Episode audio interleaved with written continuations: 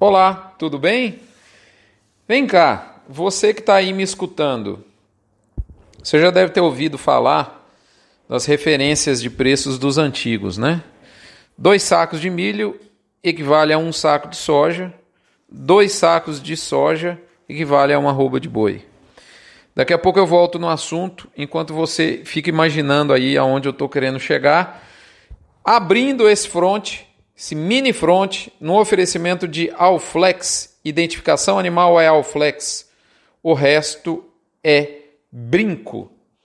E Asbran, Asbran, a nossa associação que reúne 80% da suplementação mineral do Brasil e que mais do que nunca potencializa o uso do suplemento dentro da sua fazenda ao lutar, por, por exemplo, por uma carga tributária justa para todas as empresas. Moçada, aberto esse mini front, eu faço aqui a minha penitência em público, reconhecendo que não tem jeito. Curto prazo da arroba é sempre o maior dos mistérios para todos os analistas de mercado e também um enorme desafio para o pecuarista. Eu havia entendido que o mercado podia dar uma acalmada na primeira quinzena de outubro, mas não deu. Sandália da humildade.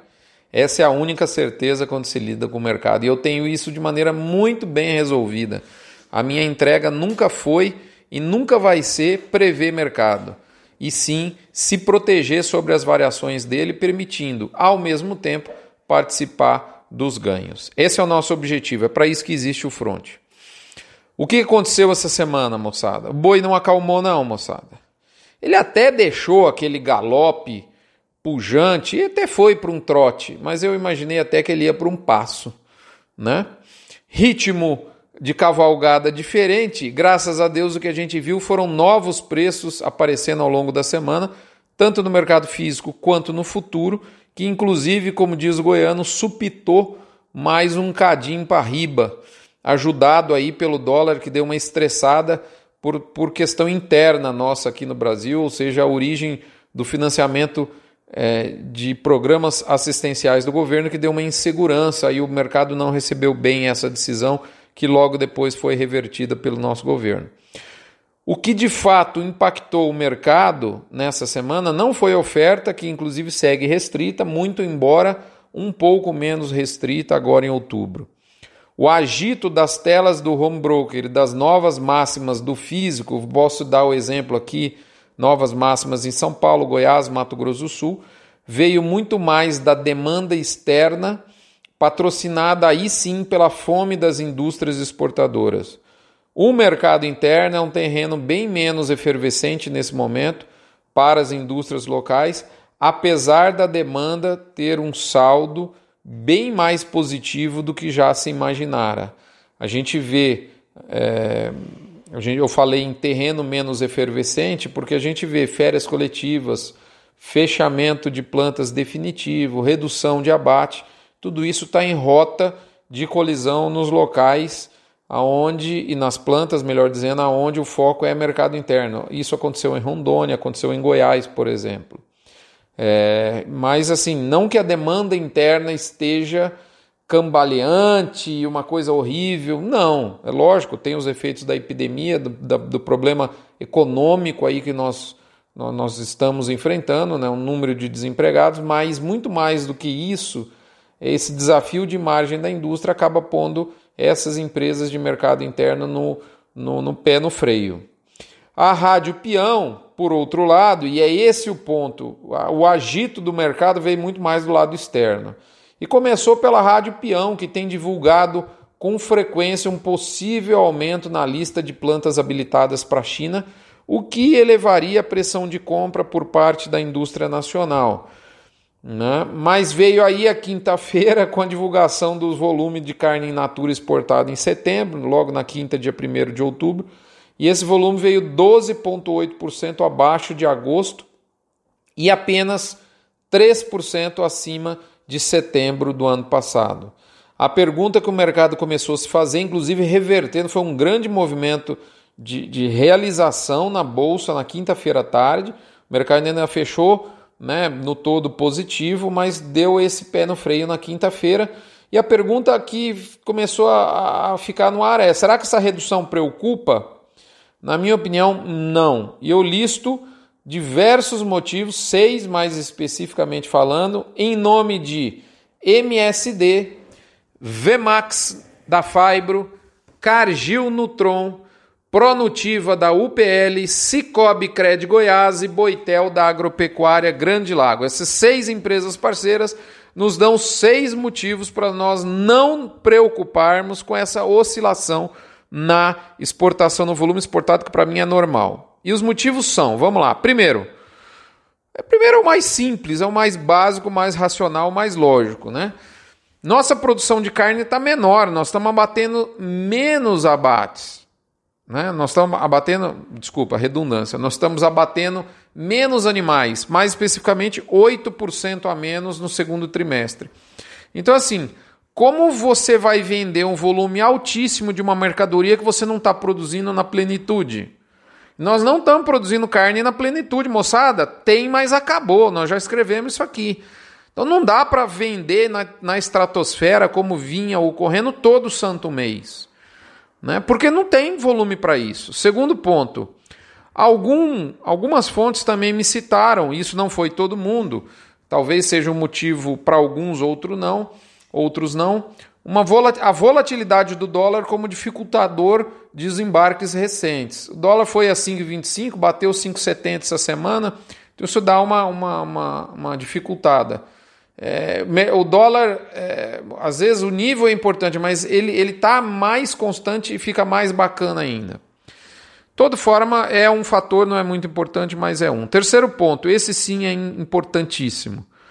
Como o preço do atacado interno está no topo histórico e as vendas domésticas têm um menor ciclo de tempo entre a venda em si e o recebimento, alguns mercados externos deixaram de ter atratividade para alguns cortes. E essa indústria acabou pre preferindo vender no mercado interno quando tem carteira para isso, e isso reduz o volume disponível para embarque. Isso é uma coisa importante e acabou de fato acontecendo. Quarto ponto. A perspectiva real de oferta futura, principalmente em novembro e dezembro, é pior do que a de agora. Isso desencoraja de alguma forma né, o, o frigorífico aí assumir grandes contratos de venda. A gente vê o frigorífico um pouco receoso nesse sentido. Não é só o frigorífico. Antes de falar de mais um ponto, de quem está mais receoso, eu vou para o quinto ponto. Se a gente olhar a dinâmica de vendas do ano passado, é normal a gente ter essas variações mês a mês. Isso acontece muito com o volume embarcado para a China. Tem dois, três meses alto, depois dá uma arrefecida e depois volta de novo. Sexto ponto, esse também muito importante. Depois de conversar com muita gente, pessoal de, de, várias, de várias fontes, eu diria que dificilmente nós vamos ter preço de venda de carne para a China, como a gente viu em novembro de 2019. E, e esse motivo, esse fato ocorre porque dois motivos: o estoque chinês está menos descoberto e os importadores também estão receosos. Então, assim, o frigorífico brasileiro tem um pouco de receio para ficar para não ficar esquisado com relação à carne, à entrega de carne, porque tem pouco animal para abater, e o importador também é, por conta de volatilidade da carne. De toda forma, a sazonalidade de compras indica um aumento da demanda para compor estoque de passagem final do ano por parte do país asiático. Portanto, deve-se elevar os embarques agora. Então, não acho que por esses seis motivos apresentados é de fato uma preocupação muito grande. Né? Talvez, para resumir, nós não vamos ter a pujança daquela festa de 2019 com 7 mil dólares a tonelada, mesmo porque se vierem mais plantas aptas para exportar, pode dar uma acalmada, a China pode comprar com preço um pouco menos agressivo né, por parte do Brasil. Se abrir mais planta, a oferta de carne para a China vai aumentar, isso pode arrefecer preço, a China pode comprar carne um pouco mais barata. Mas eu entendo que a exportação vai seguir firme, Claro, desde que a gente mantenha a ajuda do câmbio e o governo sem atrapalhar. Né? Isso é importante. E aí, para finalizar, gente, a pergunta que fica é: até onde vai a alta da arroba, moçada? E aí eu te digo claramente: ninguém sabe, ou melhor, talvez o seu avô saiba. Você lembra que ele falava que um saco de soja é igual a dois sacos de milho. E dois sacos de soja é igual a uma arroba de boi. Milho de 70, portanto, soja de 140, boi de 280.